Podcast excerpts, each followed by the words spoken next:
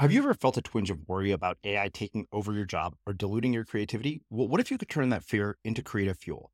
We've just published an amazing new ebook called The Four Keys to Success in an AI World. And this is more than just a guide, it's a deep exploration into the human skills that AI can't touch, the skills that are essential for standing out and thriving, no matter how much technology evolves. We're talking about real differentiators here like creativity, emotional intelligence, critical thinking, and much more. Inside, you'll find actionable insights and strategies to develop these skills, whether you're a creative person, a business person, or just simply someone who loves personal development. This isn't a story about tech taking over, it's a story of human creativity thriving alongside AI. Picture this AI as your creative co pilot, not just as a tool, but a collaborator that enhances your unique human skills. The Four Keys ebook will show you exactly how to do that and view AI in a new way that empowers you instead of overshadows you. Transform your creative potential today.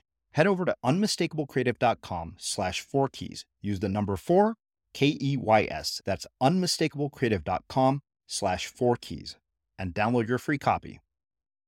They were born in a way that they are just going to win no matter what.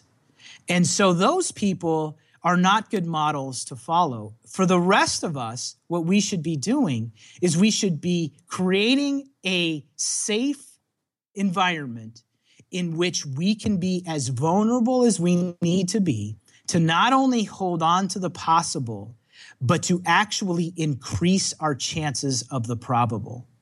And we don't create those environments for ourselves. As a society, as a government, as businesses, as a culture in America, we tend not to create vulnerable environments that allow us to be safe enough, to be exposed enough to actually increase our probabilities. So, what we do is we, one, look at all these examples of people that don't need that, mm. and we try to live like them.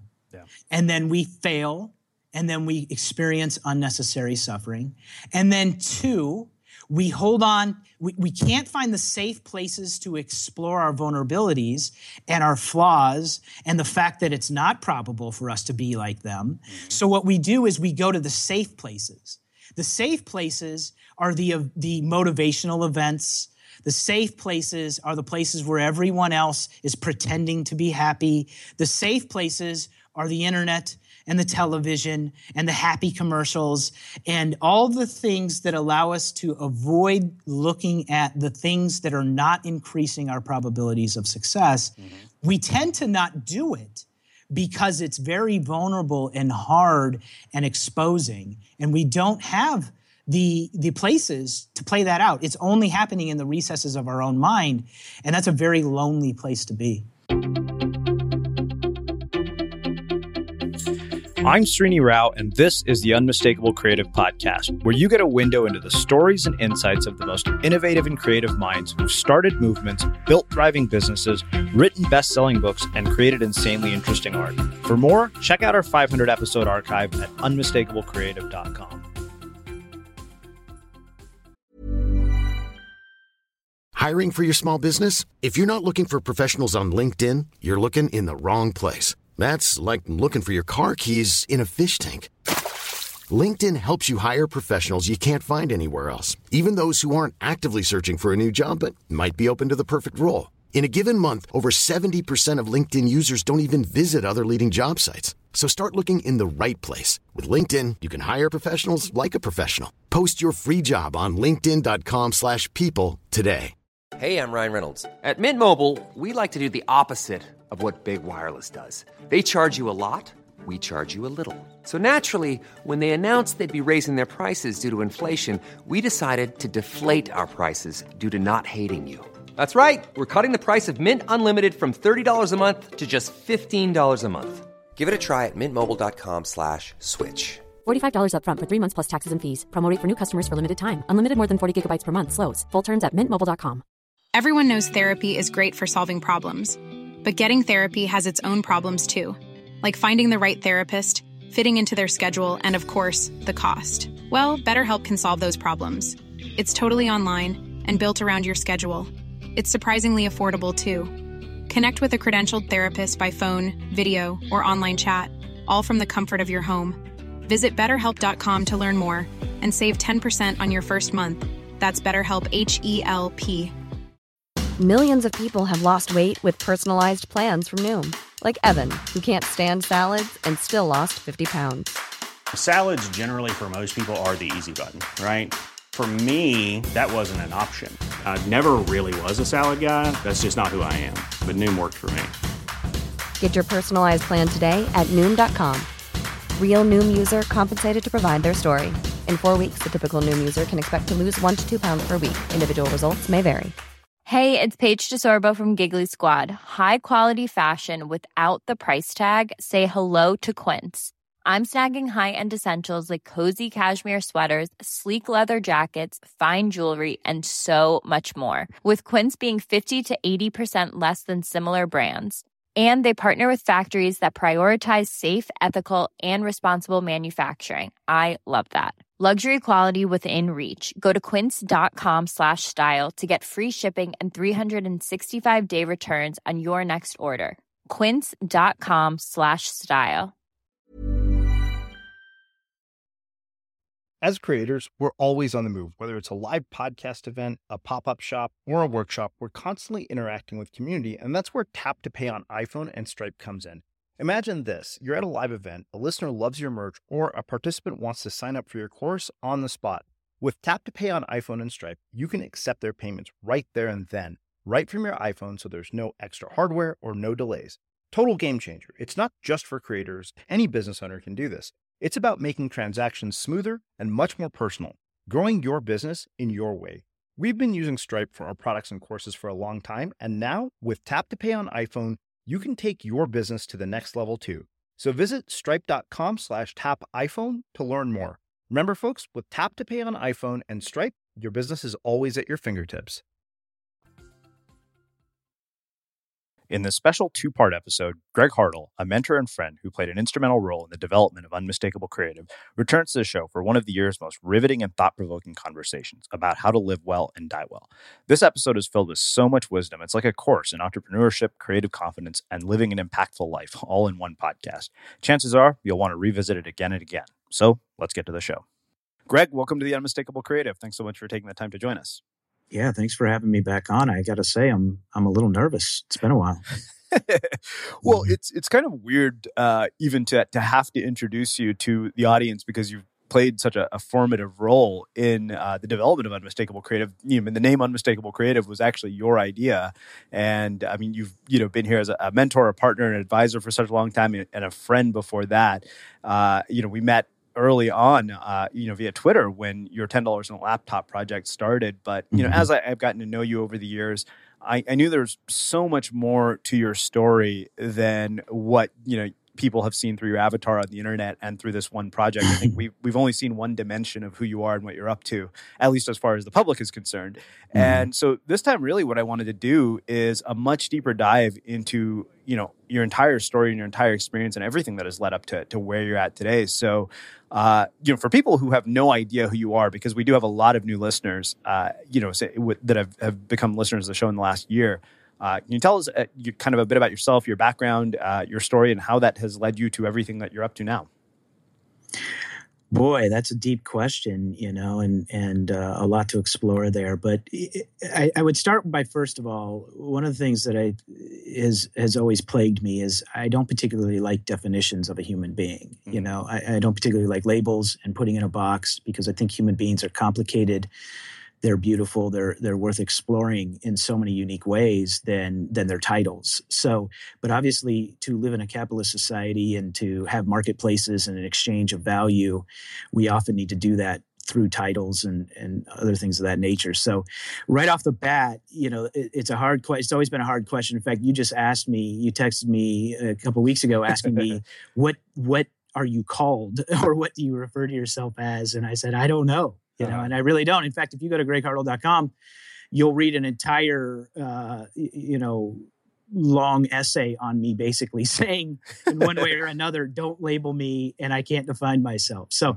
that's always a tough question. But if, if you look at the practicality there are there are some very clear uh, labels and, and, things that make up my life. You know i've been a long time entrepreneur uh, started my first business when i was 22 got into business when i was 19 uh, you know being 37 now you can do the math it's been a long time uh, since I've been in this game. And, uh, you know, I've built multiple very successful tech companies, software companies. Uh, I've, I've, experimented in several other arenas um, manufacturing, apparel, um, uh, everything, service-based businesses, everything from cleaning companies to to real estate development, uh, you know, building ski resorts and other things. So, if anything, I'm an experimenter. I, I mm-hmm. love experimenting. I love I love uh, trying things. I love exploring myself, and I lo- love exploring the world. But, you know, a, a lot of people, of course, in the public world, now that we have social media and so forth, know me as from my ten dollars in a laptop project, uh, where I traveled around the country visiting all 50 states. I started with only a $10 bill in my laptop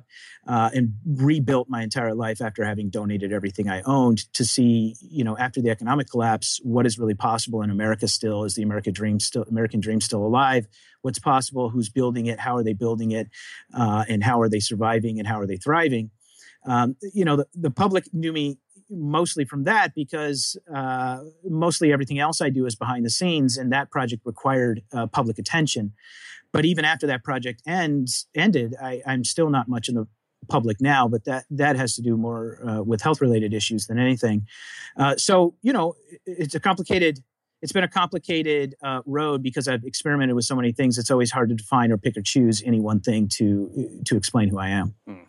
Okay, so I, I want to talk about the idea of labels, uh, but what I want to do before we do that is actually look back long before your entrepreneurial journey started mm-hmm. and look back at the formative experiences you've realized some of which i happen to be privy to but i don't think our audience is the ones that you know growing up you know childhood all of those the things that have influenced and shaped mm-hmm. a lot mm-hmm. of the decisions you've made and who you've become as a person yeah you know if if if i had to define anything as uh, uh, purpose uh, which I'm not too keen on the idea that that any of us know what our purpose here is. I think that's kind of a, a, a man-made fallacy, but uh, let's just pretend that it's true.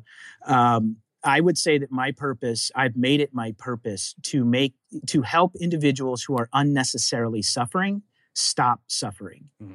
So I, I'm not the person probably to go to if if if you're trying to help the starving or if you're you know trying to fix the water crisis um, or, or, things of that nature although i've certainly contributed I, I, built a micro lending program in uganda the very first one in fact and uh, was part of uh, uh, a, a, project to build um, uh, orphanages in Juarez, Mexico, one of the one of the most uh, harsh environments in our world.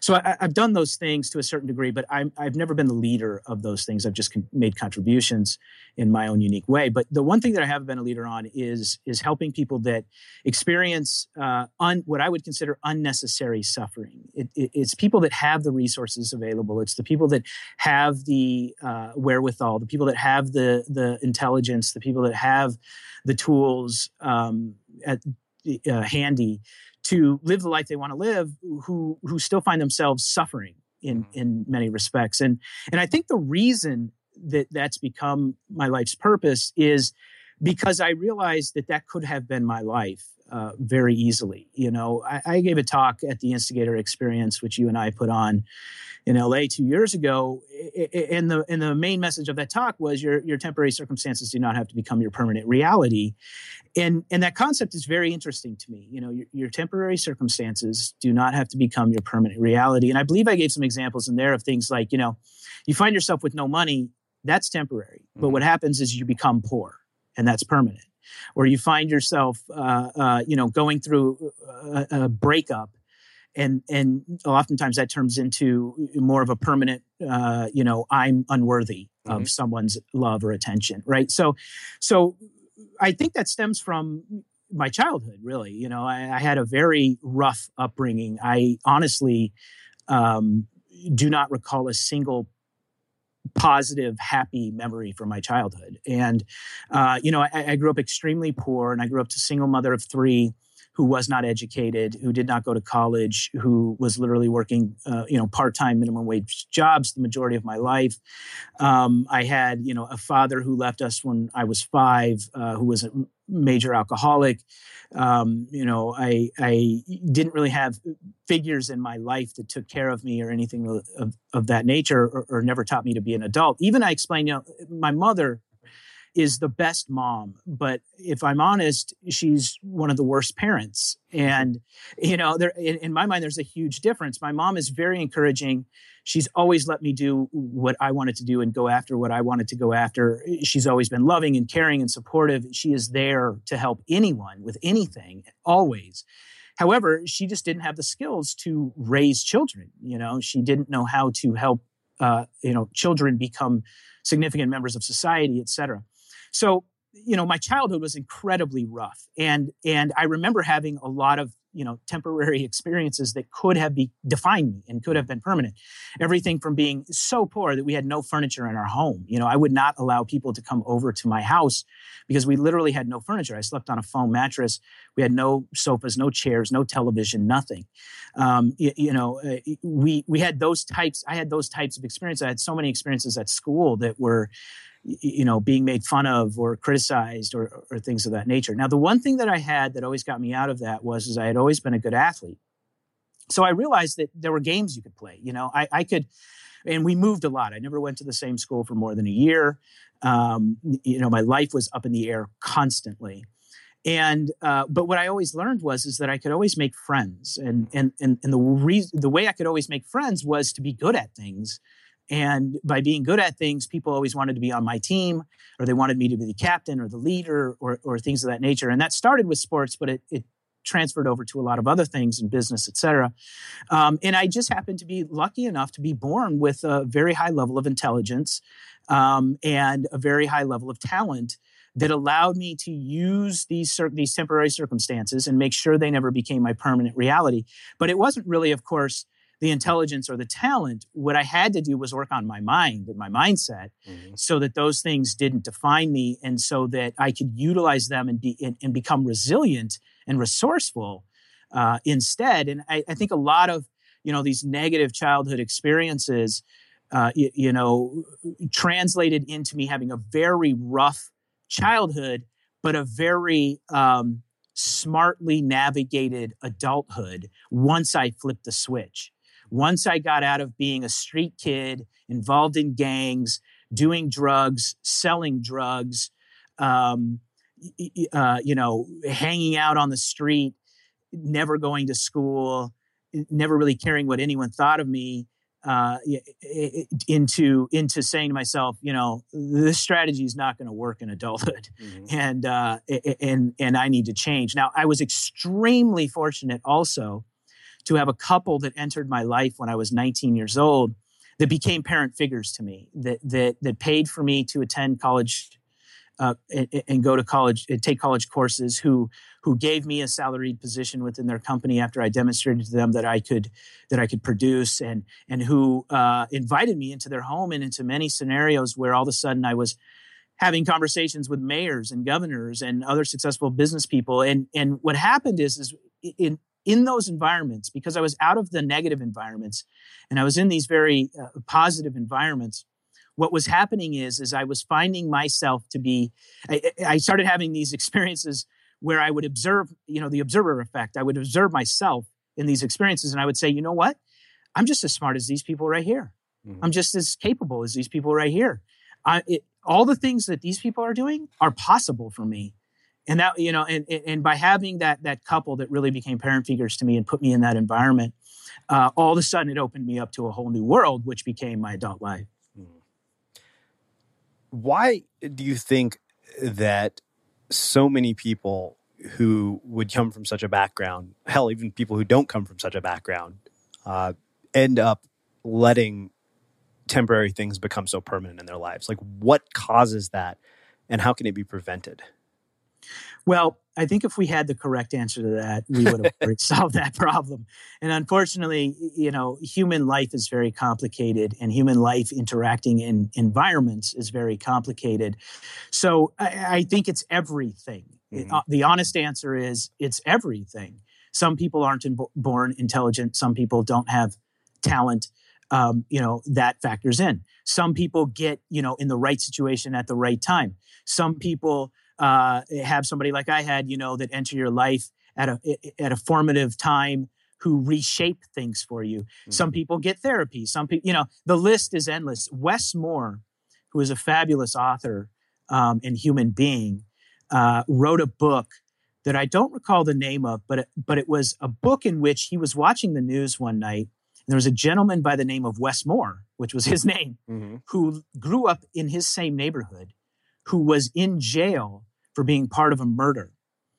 And he decided to reach out to the guy and find out what happened in his life. And he wrote a book about it, um, which basically showed the two paths of both Wes Moores. Mm. Because this Wes, Wes Moore, that was the author, was a Rhodes Scholar, was uh, doing work for the White House, was um, served in the military, was an outstanding citizen by all you know external measures.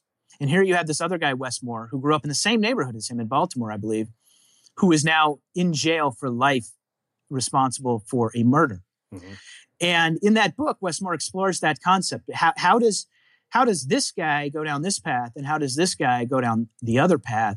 It's a very fascinating take. So you know surface level when you ask that question the answer is everything. The mm-hmm. honest answer is everything. And, and i think it just depends on so many things. You know i another thing that i do regularly that that most people don't know about is is I am so attached to human suffering that when I see human suffering, I have to be involved and I have to go there.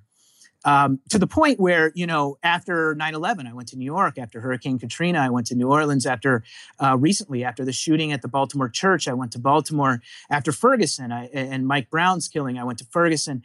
I, I don't really talk about these things because I don't go there um, to do anything in, in, a formulaic or a formal manner. I'm, I'm, not part of an organization. I'm not an activist. I'm not, I'm just a human being. Mm-hmm. And I'm a human being that recognizes there are people in these situations that are unnecessarily suffering. And, you know, in our country in particular, there has to be ways in which we can leverage the things that we have available to us to stop the unnecessary suffering. And, and I wish, honestly, in many ways, I was not attached to that because I think it affects me. I think it's actually why I've experienced so many health challenges that I have mm-hmm. because I am deeply attached to that human suffering.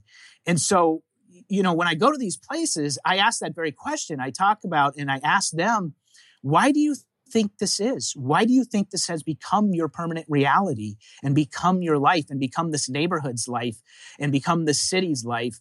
And and we explore it. But but the thing is, is every situation is unique and different, and and there is no right answer. Mm. Man, uh, well, I, I, have a feeling this is going to be a very long conversation uh, based well, on some of what you've said already. I'm up for it. You know, one of the, the the things that's really interesting to me is the sheer variety of human beings that you have been exposed to in your life. I mean, criminals to, you know, mayors to successful entrepreneurs. And amazingly enough, what I'm really interested in is, you know, what kinds of lessons about human behavior have you learned from people that you know we would consider sort of the lower rungs of society like criminals and, and being in a place like juarez and, and getting to do that kind of stuff? I mean what are the the lessons in psychology and human behavior that you have learned from those people that have impacted the way you interact with all these other people? Well i think you know one of the things first and foremost that applies to every area of life is that as an individual it is very difficult to overcome the circumstances of your environment, of your immediate environment. It is very hard to have willpower and discipline and and to have uh, a self awareness uh, uh, about who you are and how you're being in every environment. It doesn't matter if the environment is positive, negative, happy, sad. Most of the time, human beings react and act in by and large the way the environment with which they're around is acting. Mm-hmm. And it takes incredible fortitude to be a real leader in an environment. It takes incredible fortitude to have a different opinion, to simply just have a different opinion internally mm-hmm. without actually even exposing that externally. It doesn't matter the scenario. One of the biggest things that I teach to other entrepreneurs is that very thing. If you really want your culture and your business to change, if you really want the human beings that work for you to be very high performers, you have to remember that every human being mostly succumbs to their environment. you could watch the the you know presidential debate where there's 13 different people on the stage that are you know type A personalities. These are by and large what would be considered externally at least successful individuals, governors, mayors, senators, CEOs, whatever your label is. And even they, when they are in an environment, will basically come down to that environment. Mm and behave in that way. And that's just being a human being. And so to have the level of consciousness that is required to always be self aware and to really be a true leader that has a strong personal opinion, whether it's an agreeable one or not, given that environment, is a very difficult thing to do. So when you ask the question, you know, what do you, what can you learn or what would you learn from, you know, criminals or drug dealers or anyone of that nature, it's actually all the same. Mm-hmm. You learn the same things from CEOs and mayors and everyone else. What you learn is it's very difficult to be a unique human being. And when you decide to be one, you can actually rise above your environment. Very difficult, but you can do it. And when you do, you have to recognize that by and large, you will not, you will always be perceived as a threat. And it will become even harder the more you try to be a unique human being. But if you're commu- committed to that idea, you can shape things. Mm-hmm. You can shape your neighborhood. You can shape your business. You can shape the world. It, it, it, it takes that right balance of crazy uh, you know, ambition and and and willpower and fortitude with you know a little bit of sane understanding of the environment you're in. Uh-huh. and it's a very delicate process to go through. If if if you're the lead gang member you have to be careful because on one hand you have this balance of hey i'm in charge here. I'm the lead guy. On the other hand everyone literally wants to stab you in the back.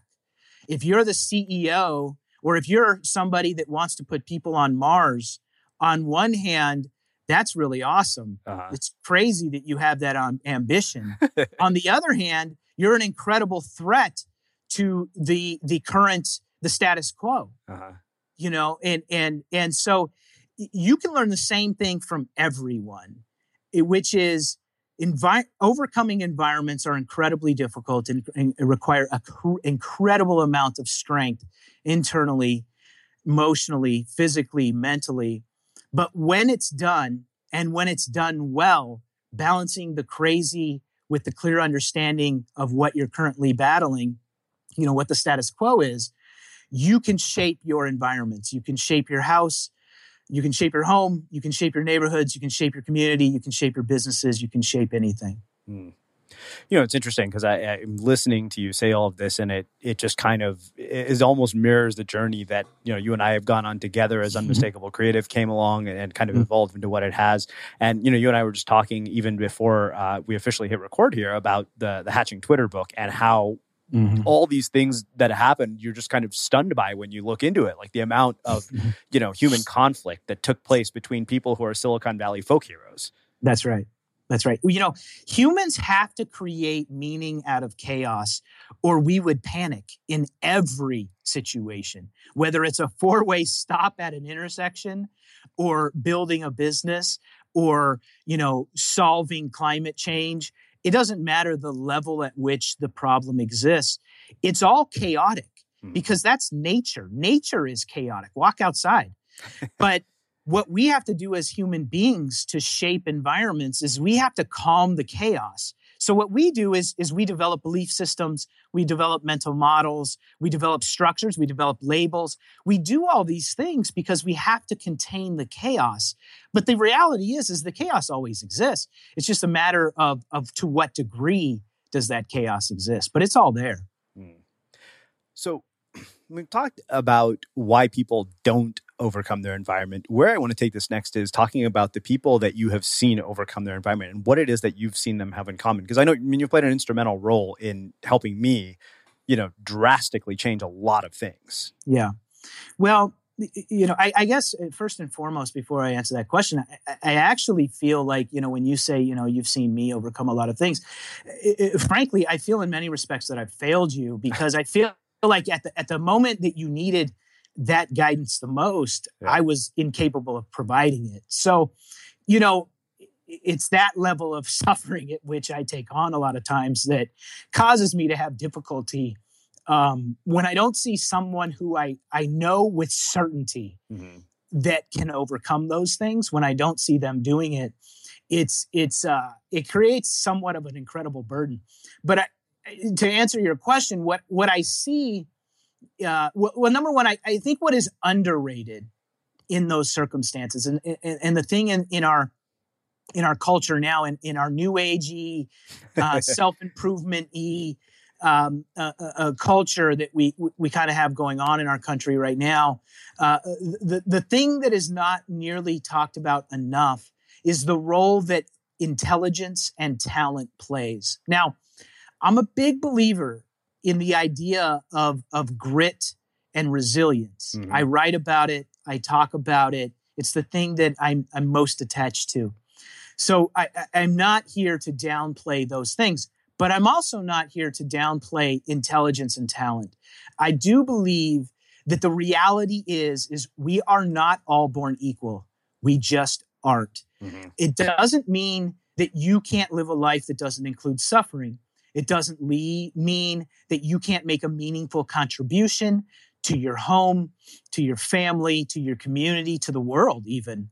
It, but it does mean that you can't ignore the idea that individuals who have high levels of IQ and individuals that are born with certain gifts at a level that others of us aren't born with have opportunities to overcome their environments have greater opportunities to become to overcome their environments. Now that also doesn't mean that they will. Right. There are plenty of people who have those talents have those gifts of intellect that never do. But if you're looking at the difference between what is possible, between what is eh, eh, versus what is probable, mm. it is the probability goes up the higher your IQ and the more talented you are.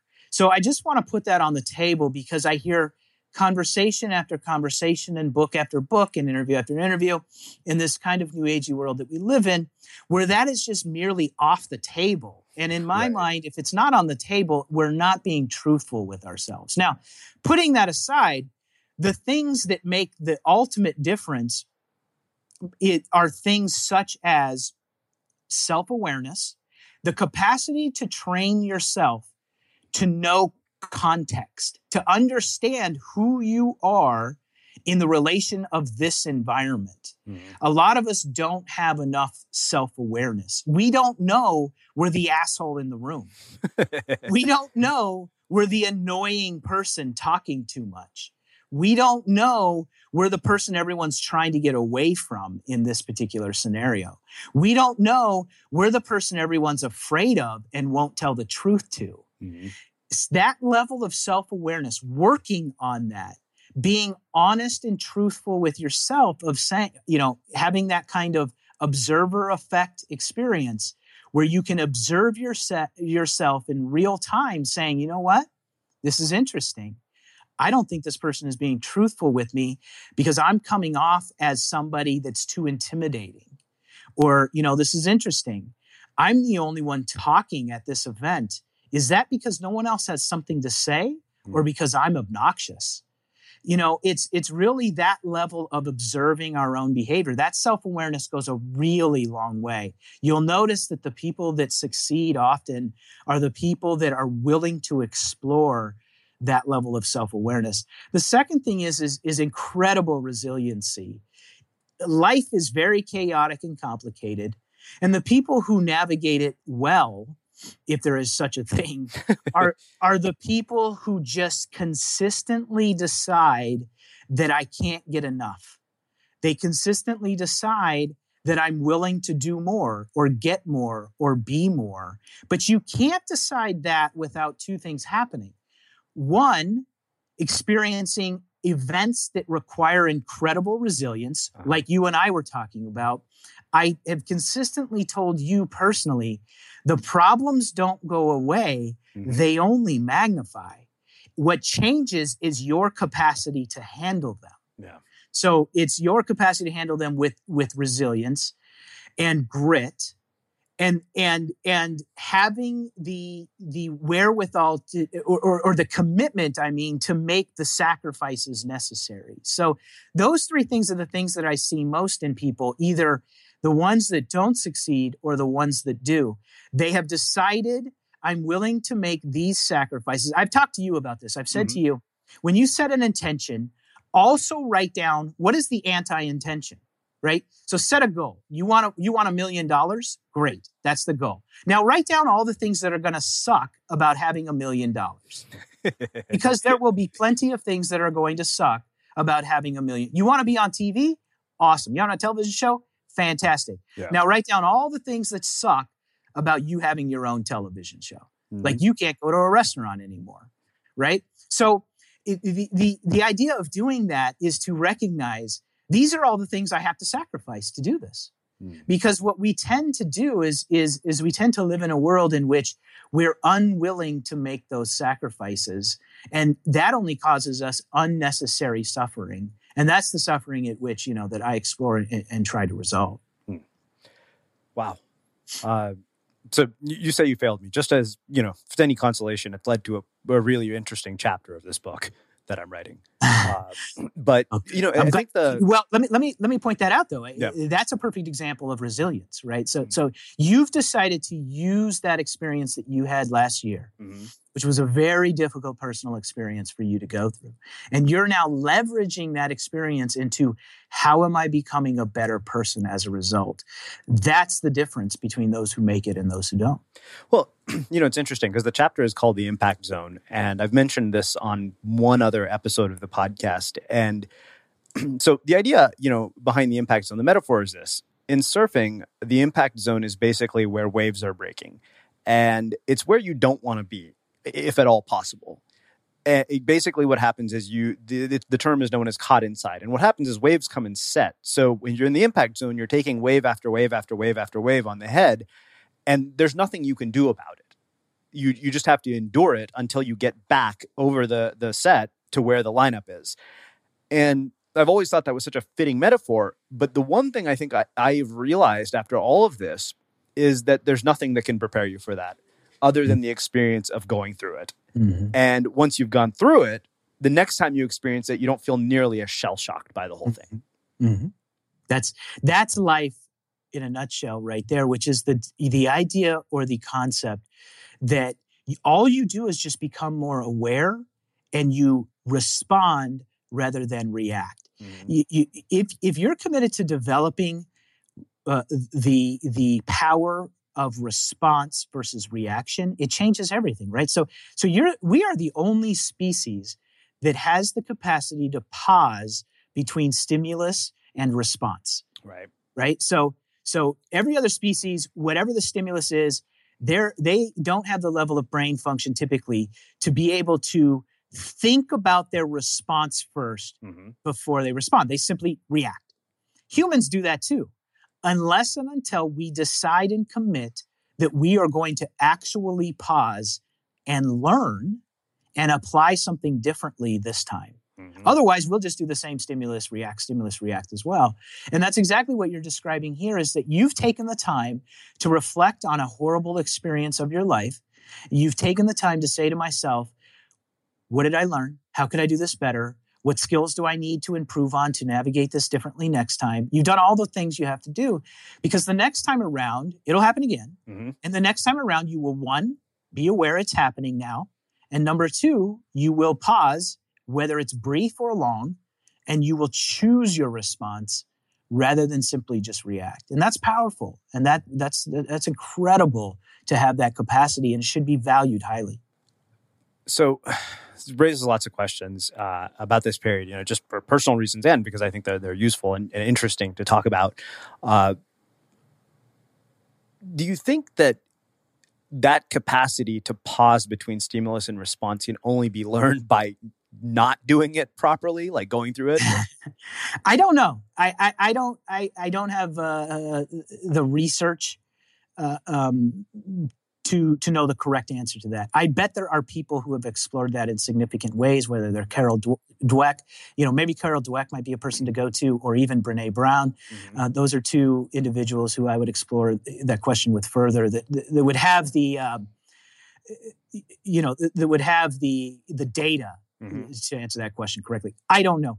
I know. I, will tell you for me personally, um, I used to not have the capacity to figure out how to pause and have that response without it just happening. You know, I, I grew up that way.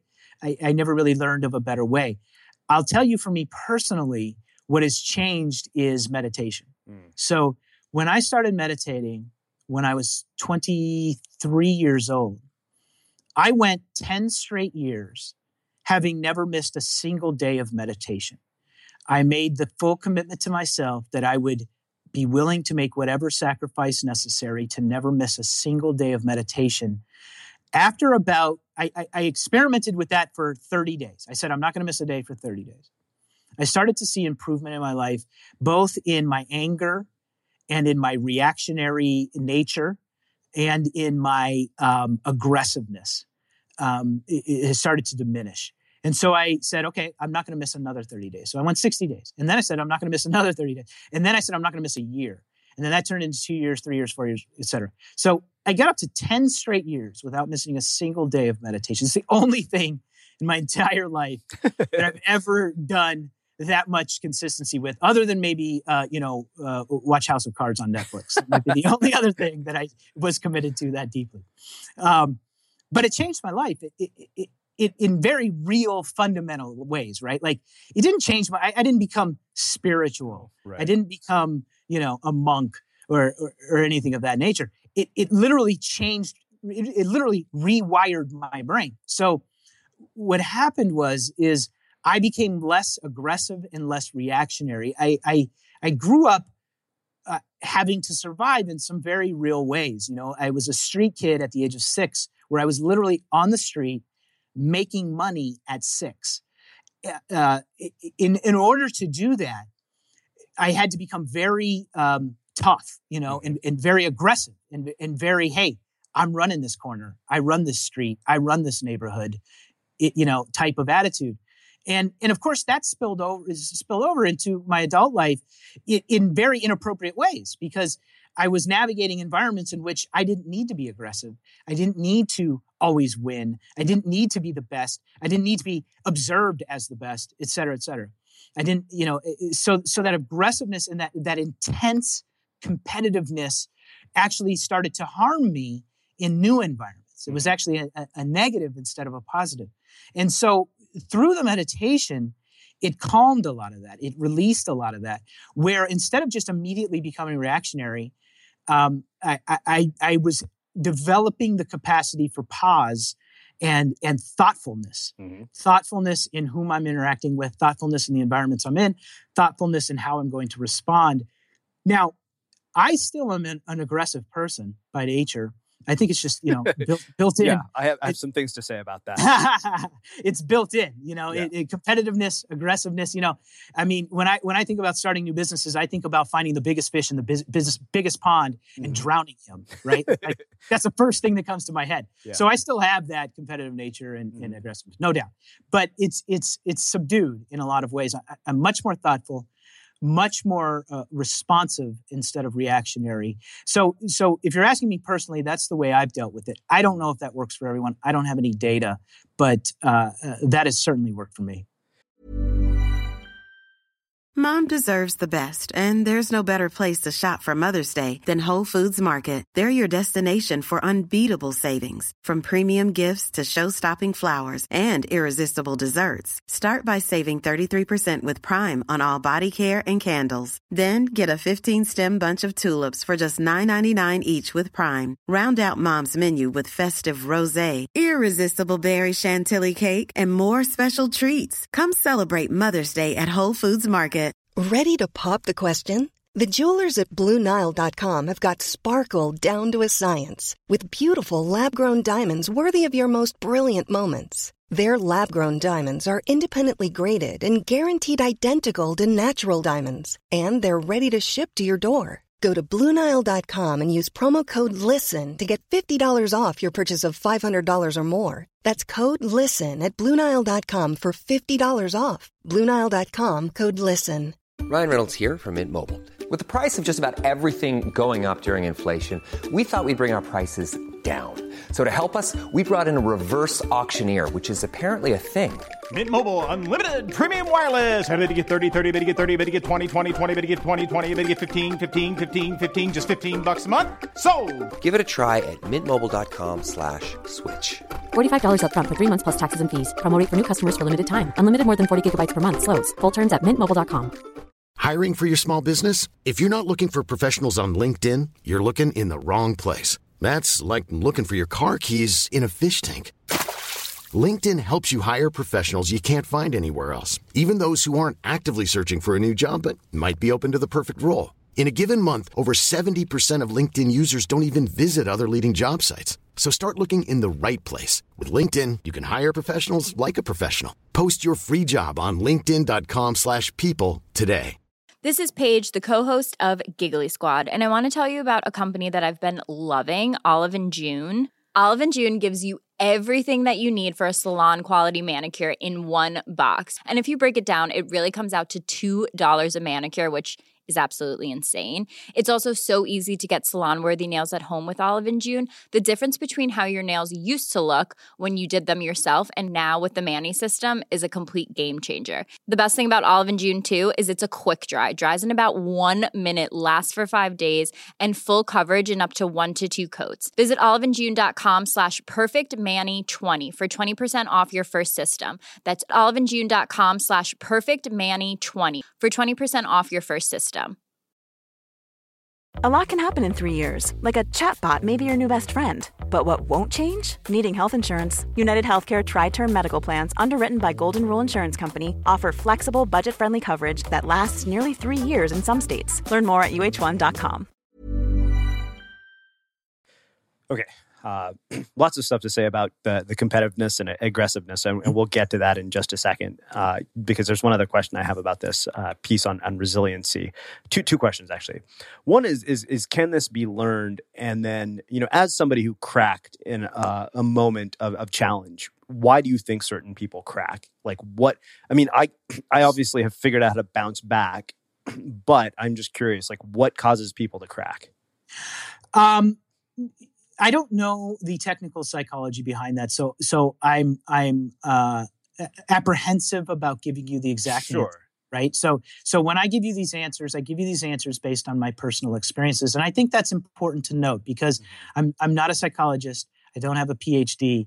Um, you, you know, this is just this is just Greg's uh, you know, street knowledge of of years and years and years of of dealing with this stuff. And and not just dealing with it but actually you know i write about it i research it a lot i, I explore it in very deep ways. So so i do believe i have strong opinions on this for valid reasons but I, i'm hesitant to give you uh, direct answers because i don't know you know uh, the science behind it.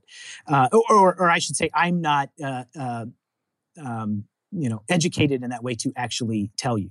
However what i would say to that is, is the things that i've observed and in particular even with you is that that um, you know some people have built up that resiliency uh, much stronger than than others, and and and frankly, I think in your cases you've been coddled in a lot of ways over Yeah. your lifetime. So so uh, you know, having known you very personally and know your parents and know your upbringing and and and and all those things, what happens is is that when your when your worldview is shattered and, and, and your belief system is completely upended, um, that it should not be the expectation should not be that you should handle that well. Right. You you shouldn't handle that well.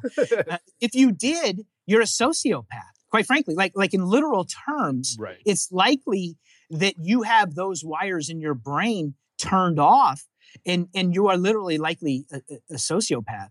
So so the fact that you didn't handle that experience well is not not at all a problem. It's the the norm the expectation. Now what happens over the course of your lifetime of course is when your worldview is rattled and your belief system shaken and and and and you become fragile it's it's the resiliency it's getting through that with resiliency and grit. Mm-hmm. what happens is you, you build layers of an onion if you will that that give you the capacity to handle that much differently the next time around so so you know it it it it, it kind of goes back to the you know uh, what does not kill you makes you stronger type of type of mentality I, I, don't know if I always believe that because yeah. I think that some people can find themselves in such fragile situations that it's it's literally unrecoverable. Yeah. You know, uh, uh, some people have you know a spouse die or or a child experience a tra- traumatic uh, illness or or uh, whatever it might be, right? That that that rattles them so deep mm-hmm. that um, that that they become so fragile that they just can't overcome it. But I do believe, you know, by and large, most things that that us as human beings experience are overcomable. And and what happens is is is we experience this this major shakeup, and it's and we're very vulnerable for a period of time, and and we're very fragile. But we slowly come out of it. You know, you you you, slow, you know you have your first real breakup. What do mm. you do? You know, you you you, you don't leave the bed, you don't leave the house, you you eat the ice cream, you you cry a lot, you you consult you know consult your friends to, to cry on their shoulder, et cetera, et cetera. But eventually, you pick yourself up and you realize, you know what, I got to get the abs back. Mm-hmm. I gotta I gotta start reading again.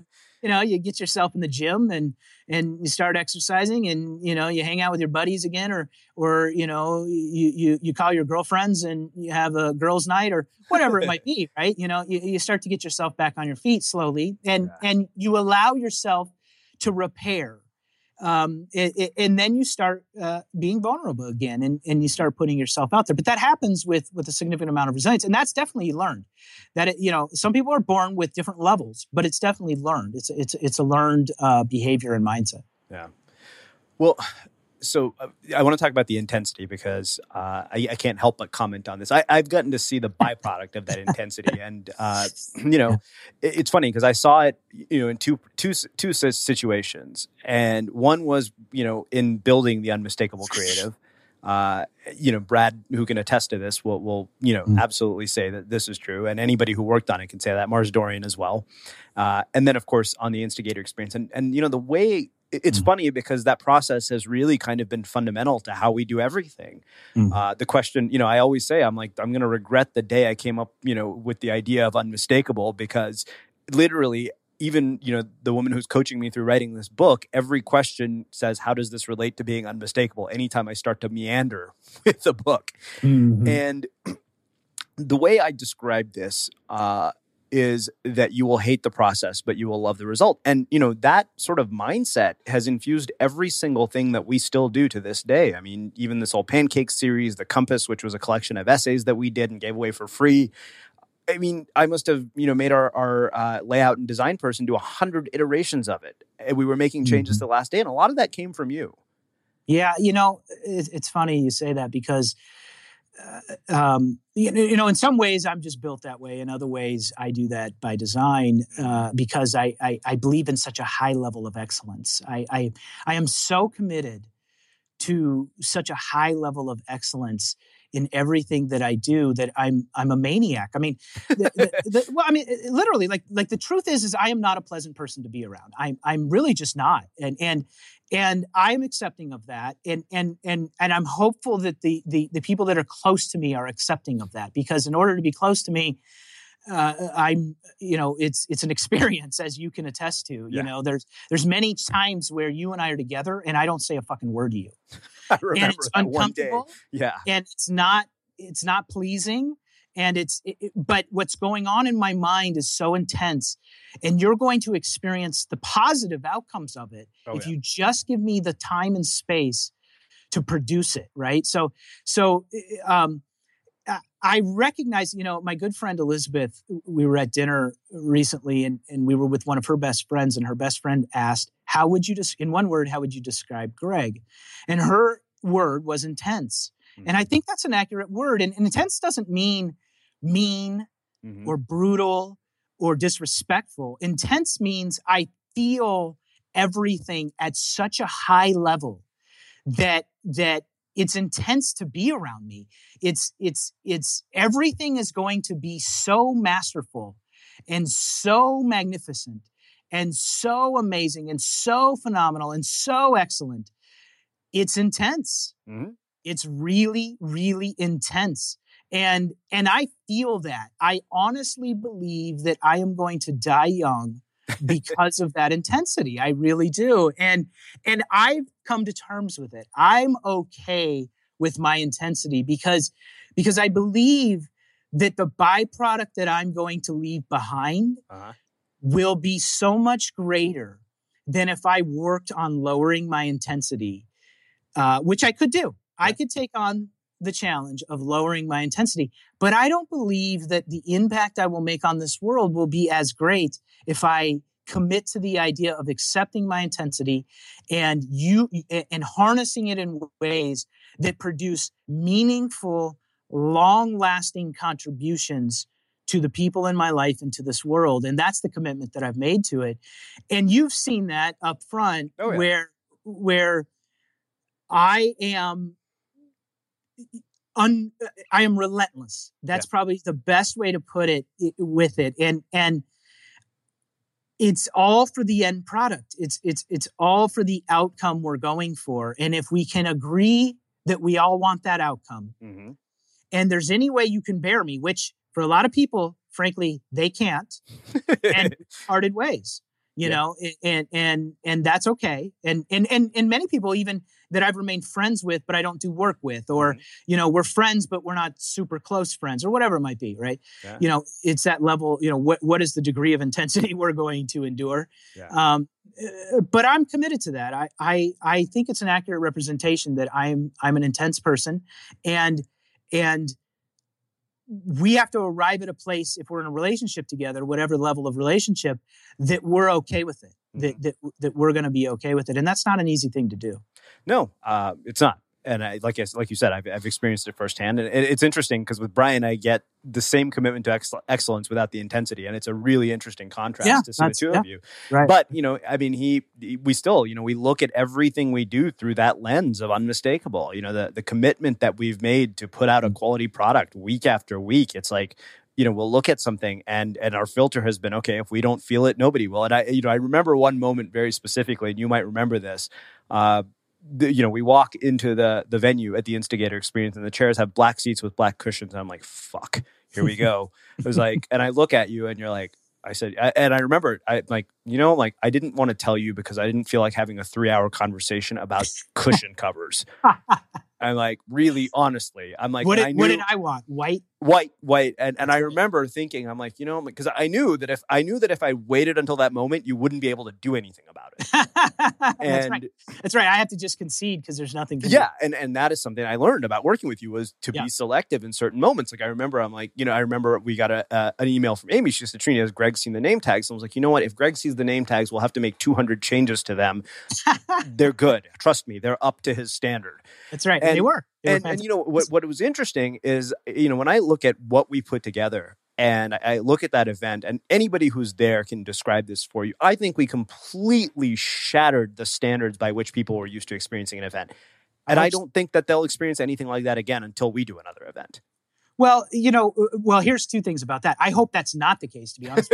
I hope they do experience that elsewhere because I hope that our world has that commitment to creating that humanistic experience for people that is that, that level of excellence. But I also hope that that is what they experienced with us because I, I take pride in that. And I know you do too. And you, you've really worked hard at that over the last couple of years to, to really to really what I equate that intensity to, quite honestly, is thoughtfulness. I, mm-hmm. I eh, I I think that that people have difficulty interacting with me because I tend to think of everything at a level of human experience. So I'll give you a simple example that really I think is apropos to what you're describing. So I, I was at a local cafe the other day and I ordered oatmeal and I was sitting down eating my oatmeal.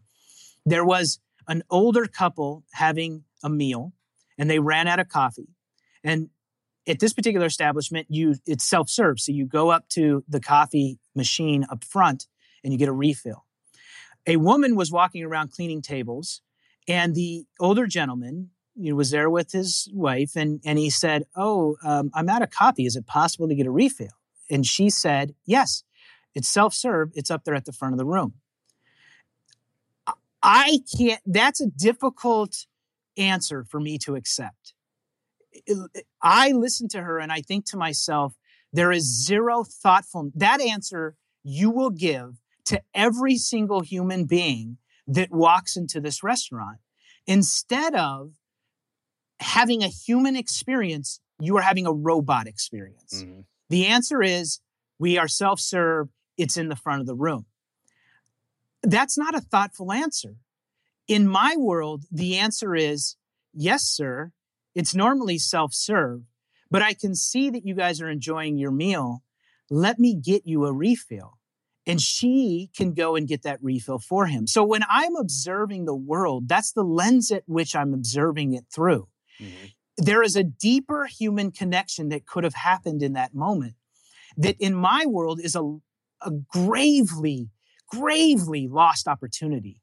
The mm-hmm. human connection that woman could have had, had with that man would have been profound in their lives going forward. I really truly believe that. A lot of people will think, who gives a shit? Just mm-hmm. get the coffee. I believe that as humans, our brains are wired in a way that we get to have profound experiences all the time. So when I observe that experiences experience, I'm actually in pain for both of them because I feel like they're not having a profound human experience. It was a robotic response and it could have been profound. And, and that's kind of apropos to how I see the world. And it's actually why I don't do well online and actually why I don't do well with labels. Uh-huh. Listen, if you want to invite me to come over to your house and sit in your living room and have a conversation about your life and my life and your business or my business or the world, I am literally on the first plane out. I don't care if I know you or not. I will sit in your living room and do that. If you want to send me a fucking tweet mm-hmm. about some product you've launched, I don't give a fuck. And that's the world that I live in. And I it's not that I don't care about the product you launched. Yeah. It's that I have to have profound experiences with you and I want you to have profound experiences with me. And I will literally spend every dollar I have and every waking moment I have ensuring that we have that whether we know each other or not mm. because we're connected as human beings. I'm committed to that. But I can't play the shell game. Mm. I just can't play it and it doesn't it just doesn't work for me and and and and that's what you're describing with the instigator experience or elsewhere. It's that deep and yes. you know and it's that intense. Well I, I got to see it firsthand. I mean i think the the really interesting thing for me you know to watch sort of moments that you helped orchestrate and even infuse you know sort of my thoughts and creativity into it uh, was you know every moment you're asking how do you keep people on the edge of their seat? How do you keep delivering the unexpected? I mean from the moment they arrived Mm-hmm. You, you know, you, it was so thoughtful. I think, it, like you said, every, every detail is so well thought out, and you know, it's funny because that infuses every single thing that we do now. Yeah. So, so you can take that. So the question is, to what degree do you do that? You know, yeah. for the listener, it, it, you know, for the listener listening, saying, "I don't want to be that intense," or "I'm not that intense," or you know, yeah. what you don't have to be, right? So, so it's about the degree at which you want to have that level of thoughtfulness mm-hmm. and it shouldn't be looked at as an, a personal attack right so so your level of thoughtfulness may be different than my level of thoughtfulness that doesn't make me any better or you any worse or vice versa it's just the degree you want to make that commitment to the work right mm-hmm. so so as a listener listening to this the way i would uh, uh, uh consume this information and apply it is I would just examine. I would say to myself, okay, where do I want to increase the degrees of thoughtfulness in my life and my work, right? Mm-hmm. Whether that's your website or or your customer service or or how you're interacting with your children, uh, just just consider that because it it it will create deeper, more profound connections. And if you're interested in that, it's just a matter of degree. It's it's mm-hmm. just a matter of, of, of applying that to different degrees. Wow.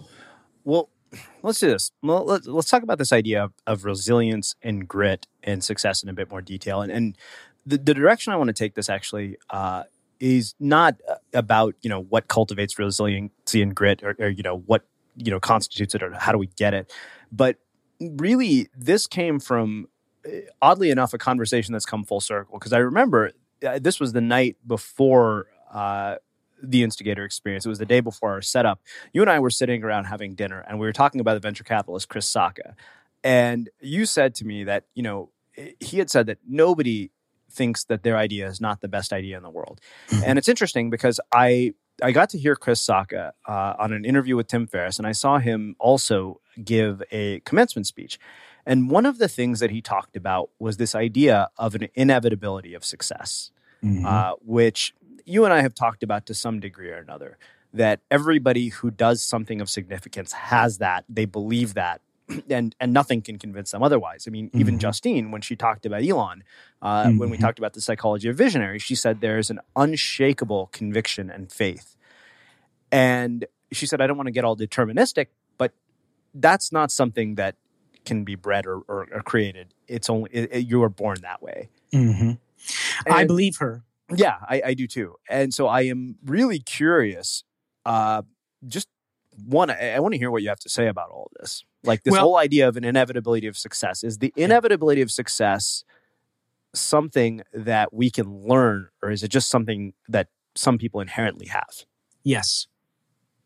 The answer to that is yes. And so, first of all, let me say this I absolutely love Justine Musk. And if there's any way she's li- listening to this, I just want her to know that I highly value her thoughts and opinions on the world. I think she is phenomenal. And if, for the listeners who haven't listened, please go listen to the interviews that Srini has done with her. I'll be sure to link it up in the show notes. Yeah, please really do. Because I, I, really just think that, eh, talk about thoughtfulness. Like she mm. just has a level of thoughtfulness that I admire. So, uh, uh, back to your, your, your question your thought on this is are you born with that or is that something you can learn that that that that inevitableness of success I, I think it's really interesting because I, I think it takes multiple shapes. Mm-hmm. So, first of all, I agree with her in that there is a certain fraction of the population that is born with that.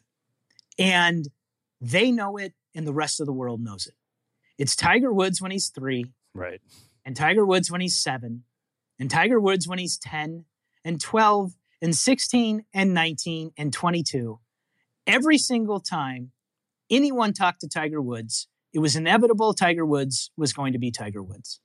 That exists. That's very real, right? It's very real. It exists with people like Elon Musk. It exists with people like Mark Zuckerberg. It exists, uh, you know, with people like Mother Teresa or mm-hmm. Oprah, right? They are born that way. They are going to be successful and what happens, unfortunately, with them is that they are the role models. Mm-hmm. They are the role models of success. And I believe that's dangerous because while they are models of success, no doubt, they are not real models for the majority of society. And what happens is, is that our view of success gets distorted, number one. Mm-hmm. Number two, our views of how to achieve success get distorted. And number three, the ways in which we tell their stories, by and large, do not include the inherent abilities that they have, right? Michael Phelps wins eight gold medals in a single Olympics. Why? Because he was born Michael Phelps. Now, is that the only reason why? No. So what we focus on are all the other reasons, mm-hmm. right? We don't focus on that he's six eight. He was born with abnormally long arms. He was born with a lung capacity in the top percentile of the world. He was born that way. We can't get that. You and I jump into a pool and we flail around. Right. Right? We try to hold our breath and it's 12 seconds later and we think the world's going to end. Yeah. Right? Michael Phelps was born that way. But that's not a great story. Mm-hmm. That's not a 30 minute expose leading up to Michael Phelps' gold medal, medal winning race. That's not the cover of Wheaties or the cover of Time magazine or Sports Illustrated. It's not going to say Michael Phelps won eight gold medals, born that way. that's boring. Yeah. That's not hopeful. That's not helpful to the rest of us, mm. right? So what we do is we paint pictures and we tell stories about all the other things Michael Phelps did, which are very legitimate and completely valid, right? Michael Phelps ate 4,000 calories in a single meal. He consumed 10,000 calories a day.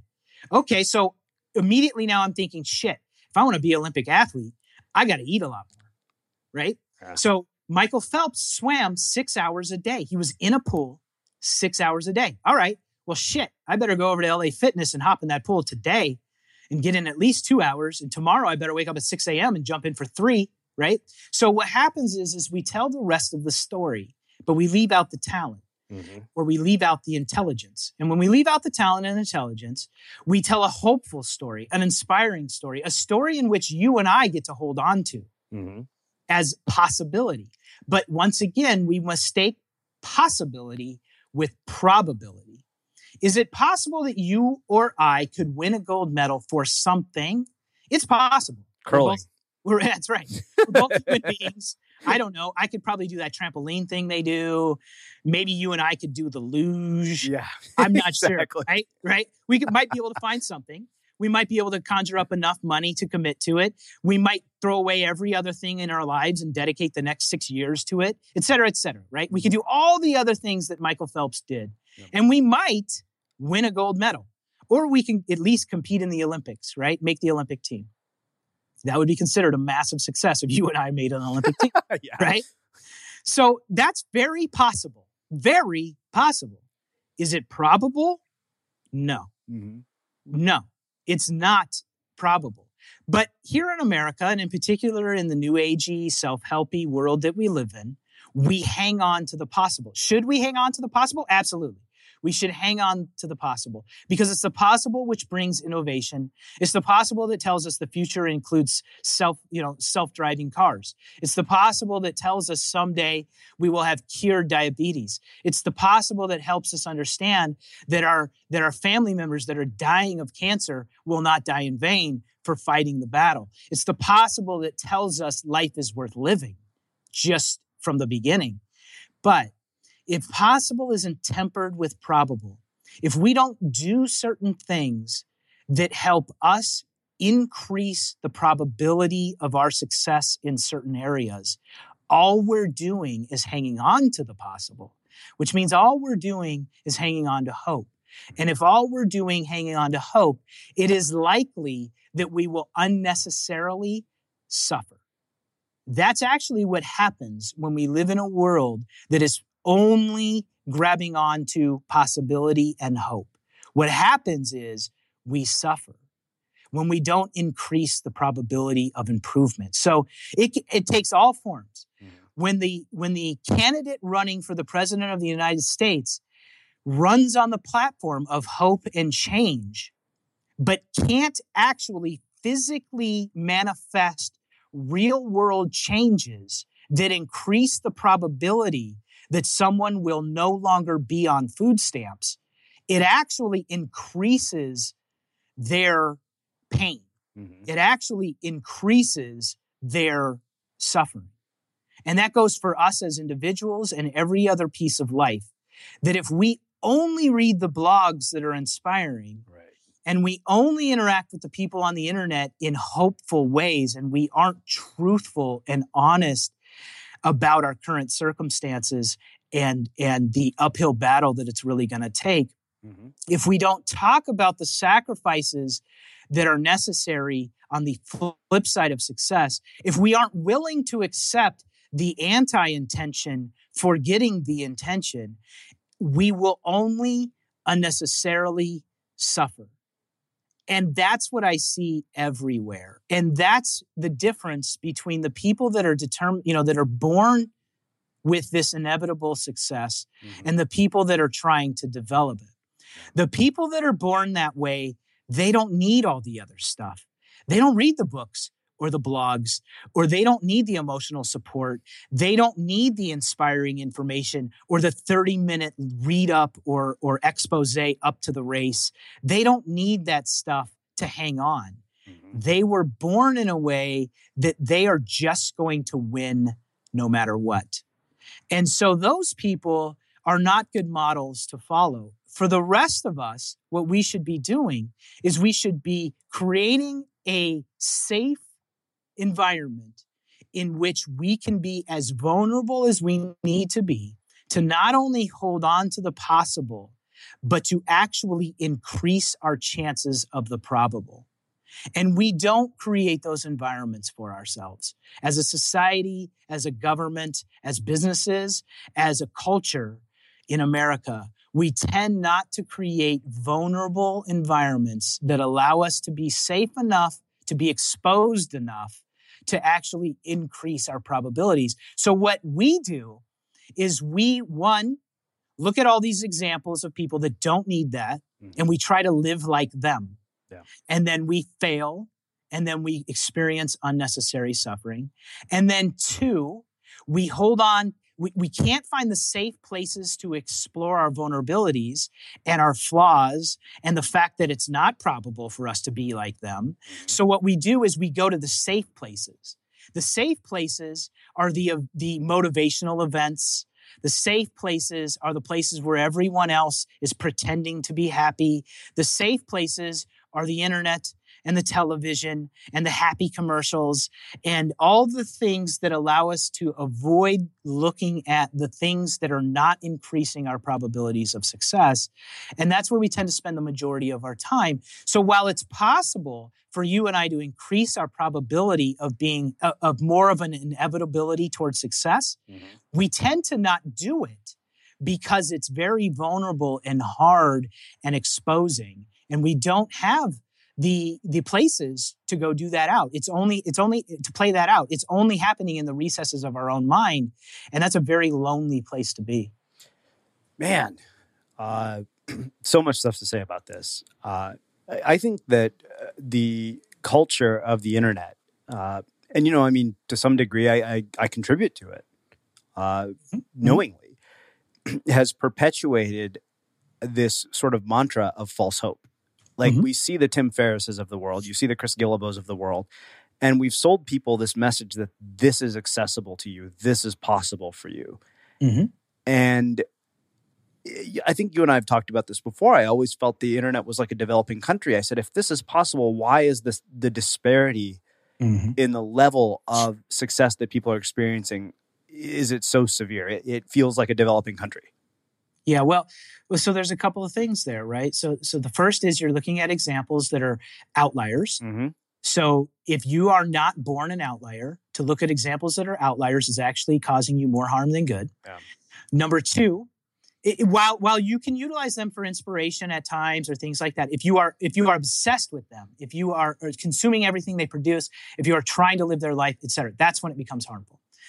Number two, it it it, it's inevitable that because we are not born equal, mm-hmm. that the world will forever work in unequal balances.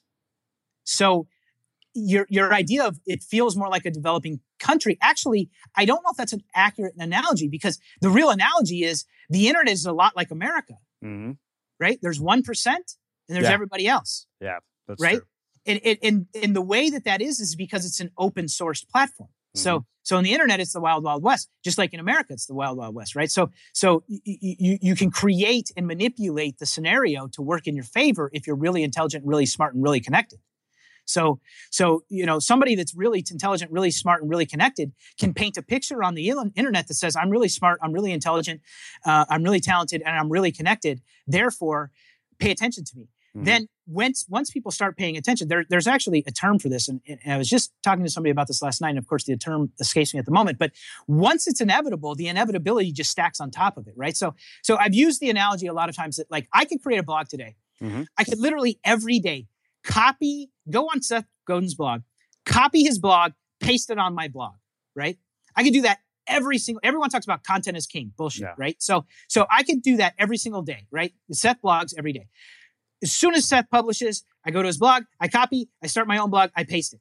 Now, let's pretend the rest of the world doesn't know I've done that. The rest of the world doesn't know that's duplicate content. Do you think I will have book deal after book deal and success after success and attention after attention and people will share all my stuff online if I did that? No. No. Of course not. Of course not. Why? I'm not Seth Godin. Uh-huh. I am not the name Seth Godin. That's the difference. Yeah. So Seth Godin is Seth Godin. So therefore, he becomes more of Seth Godin.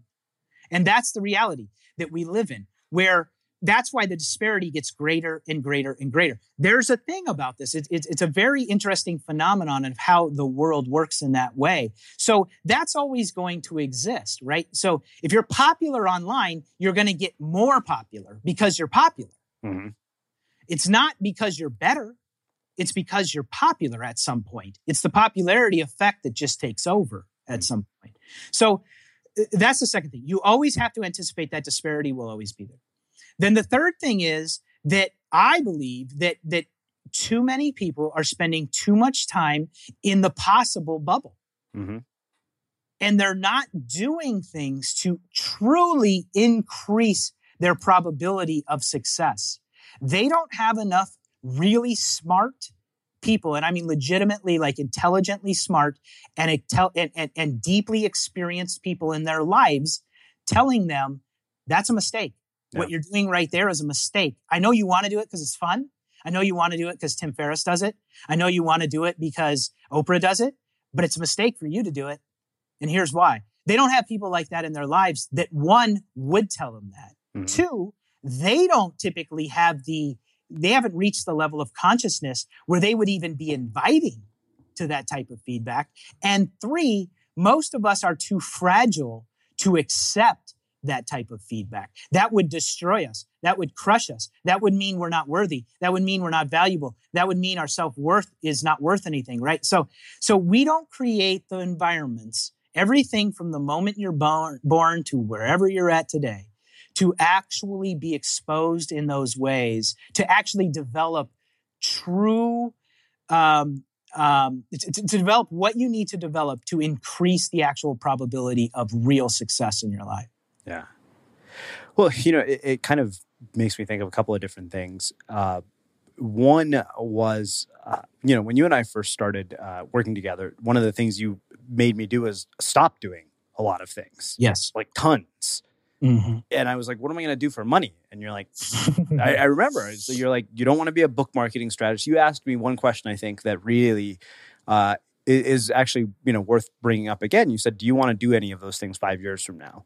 Mhm. And I remember looking at this, I said, I, God, I hope not. you know, I, I really hope not. And, and I'm not doing any of those things. Uh, and that And somehow you've still made money. yeah, yeah. I mean, not as much as I wanted, but yeah, you know, I'm, and it's it's always a work in progress. The other thing I think is that you know you brought up people uh, telling you, and I've mentioned this on the show before. Uh, Brian, I- you know, before he decided to join me, I remember very distinctly, and I, I've told this story once before on the show, but I think it bears repeating, and I, I'm very interested to hear your perspective on it. This was in November of last year uh, when we knew, you know, the Instigator Experience 2.0 was not going to happen, and, and the business was just, you know, flailing. And I asked him what his biggest concerns were and, and what he thought were the challenges. He said, "Right now, Srini, you're the biggest liability in the entire business." That's a And- good. That's a good business partner, by the way. yeah, yeah, and and, and you know, I, I think about why I was able to navigate the period, and I'm, I'm, I know this because it's fresh on my mind since I'm writing this chapter. I said, you know, unconditional support from somebody like him made all the difference in the world, and it provided a lot of the awareness that you're talking about. Mm-hmm. That's so critical, and we don't we don't develop the skill of allowing that into our lives. We don't develop the skill of giving other people the space to be able to do that, right? So, so if Brian wasn't a very strong personality, like if he didn't feel safe saying that to you, he would never say that to you, despite believing that, right? I just had this conversation with an organization that I've done some work with. It's a it's a medical clinic that's uh, very prominent, and and I had a conversation with one of the employees over there that was telling me everything that they wouldn't tell to someone else in the company. Right? If you can't create an environment in which those things can actually be said, game over. You lose. Mm-hmm. It's not going to help anyone. And for most of us, we don't create the environment in which the people around us can tell us the truth. We don't. We don't. One, we need people that will. But two, we need to actually create an environment in which they feel safe doing it. And then three, we need to develop the, the mindset and the wherewithal and the capacity to accept it. It doesn't even mean it's true, right? So someone could, so Brian could come to you and say, Srini, you're the biggest liability in the business. That could, that may or may not be true. In that case, it probably was true. Yeah. But in other cases, it, it might not be, right? But you need people that are willing to say it. Uh-huh. And you need to be willing to take it in in an honest, unbiased way. And they need to feel safe doing so.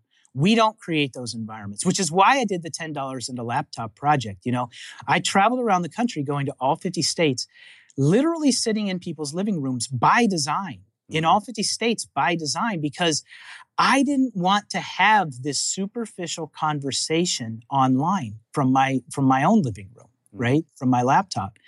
I wanted to sit in your living room, and you and I did this, Mhm. your living room, right? You and I sat in your living room having deep, deep, deep, profound conversations about us, about you, about me, about your business, about your life, about and you lost life. at NBA 2K14 multiple That's true. That is true. for, the, for the record, I am not good at NBA 2K14 or whatever the name of it is. I am not a good video gamer. I got to be honest. Um, but, but you and I sat there and did that, right? Yeah. It, it and and I did that with countless people, literally 1000s of Mhm. people in this country, everywhere, Alaska, more Oklahoma, Kansas City, Missouri, you know, Los Angeles, Detroit, wherever. The reason I did that was because I knew I, I'm so committed to creating safe spaces for true improvement, for real life improvement, that I knew that if I talked to all those people I had interactions with on the internet, or I talk to them via social media, or even a blog, or even email, we would never have a deep enough, safe enough environment to get to the heart of the matter Mhm. and really improve, like deeply profound improvements in my life and their life. And so that's why I did that project. See, everyone wanted that project to be about me. Mhm. Tell, tell us your life story. Tell us why you gave away everything you owned. Tell us how you went from $10 to 10 million. Tell us how you, you know, like, like all the superficial, in my mind, superficial things that are related. Now, those things are fun. They're fun to talk about and they're interesting and engaging, but they're also hurtful. Mhm. They're hurtful because they keep people in the place of possibility only. Which what is much more helpful is that I don't write a blog and I don't write a book and I don't tell you about all the inspiring things I've done in my life, but instead, literally, just you and me get in a fucking living room together Mhm. and hash it out in a safe environment where where you feel safe and I feel safe, that it's never going to go anywhere else between but between you and I, and where it's literally going to genuinely improve our lives, not superficially pretend to improve our lives, but actually improve our lives. And and that experience was so profound for me in the improvement of my life. And I hope it was for the people that I, I did that with. Eh, that that we don't need books and blogs and and Twitter accounts to to to talk about it. We could have just had the experience and it was the experience. Mm-hmm. And that's what I'm always trying to create, which makes me very hard to participate in a marketplace of sell me all the things you know, tell me all the things you know, and sell me all the things that you've done that are inspiring. I, I, I, it's it's a struggle for me to play in that space. Mm. Wednesday on the Unmistakable Creative, Greg and I continue our conversation. Here's a sneak peek. And those attachments, those attachments, those are, you cannot go any further than that which you are attached to. You just can't. Mm. So if you want to go to a new place, let go. Thank you for listening to this episode of the Unmistakable Creative Podcast. While you were listening, were there any moments you found fascinating, inspiring, instructive, maybe even heartwarming? Can you think of anyone, a friend or a family member who would appreciate this moment? If so, take a second and share today's episode with that one person because good ideas and messages are meant to be shared.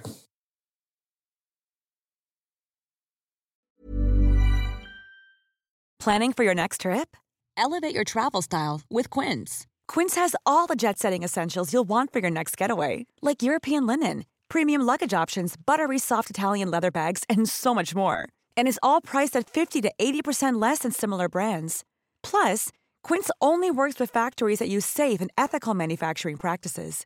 Pack your bags with high-quality essentials you'll be wearing for vacations to come with Quince. Go to quince.com/pack for for free shipping and 365-day returns. Mom deserves the best, and there's no better place to shop for Mother's Day than Whole Foods Market. They're your destination for unbeatable savings, from premium gifts to show-stopping flowers and irresistible desserts. Start by saving 33% with Prime on all body care and candles. Then get a 15-stem bunch of tulips for just $9.99 each with Prime. Round out Mom's menu with festive rosé, irresistible berry chantilly cake, and more special treats. Come celebrate Mother's Day at Whole Foods Market.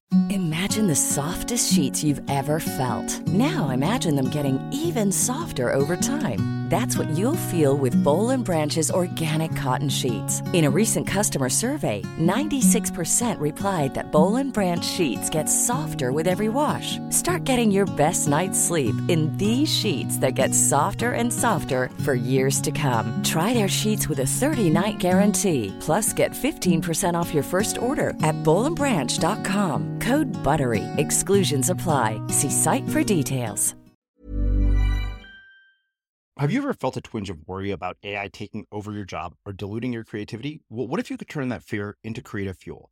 We've just published an amazing new ebook called The Four Keys to Success in an AI World. And this is more than just a guide, it's a deep exploration into the human skills that AI can't touch, the skills that are essential for standing out and thriving, no matter how much technology evolves. We're talking about real differentiators here like creativity, emotional intelligence, critical thinking, and much more. Inside, you'll find actionable insights and strategies to develop these skills, whether you're a creative person, a business person, or just simply someone who loves personal development. This isn't a story about tech taking over, it's a story of human creativity thriving alongside AI. Picture this AI as your creative co pilot, not just as a tool, but a collaborator that enhances your unique human skills. The Four Keys ebook will show you exactly how to do that and view AI in a new way that empowers you instead of overshadows you. Transform your creative potential today.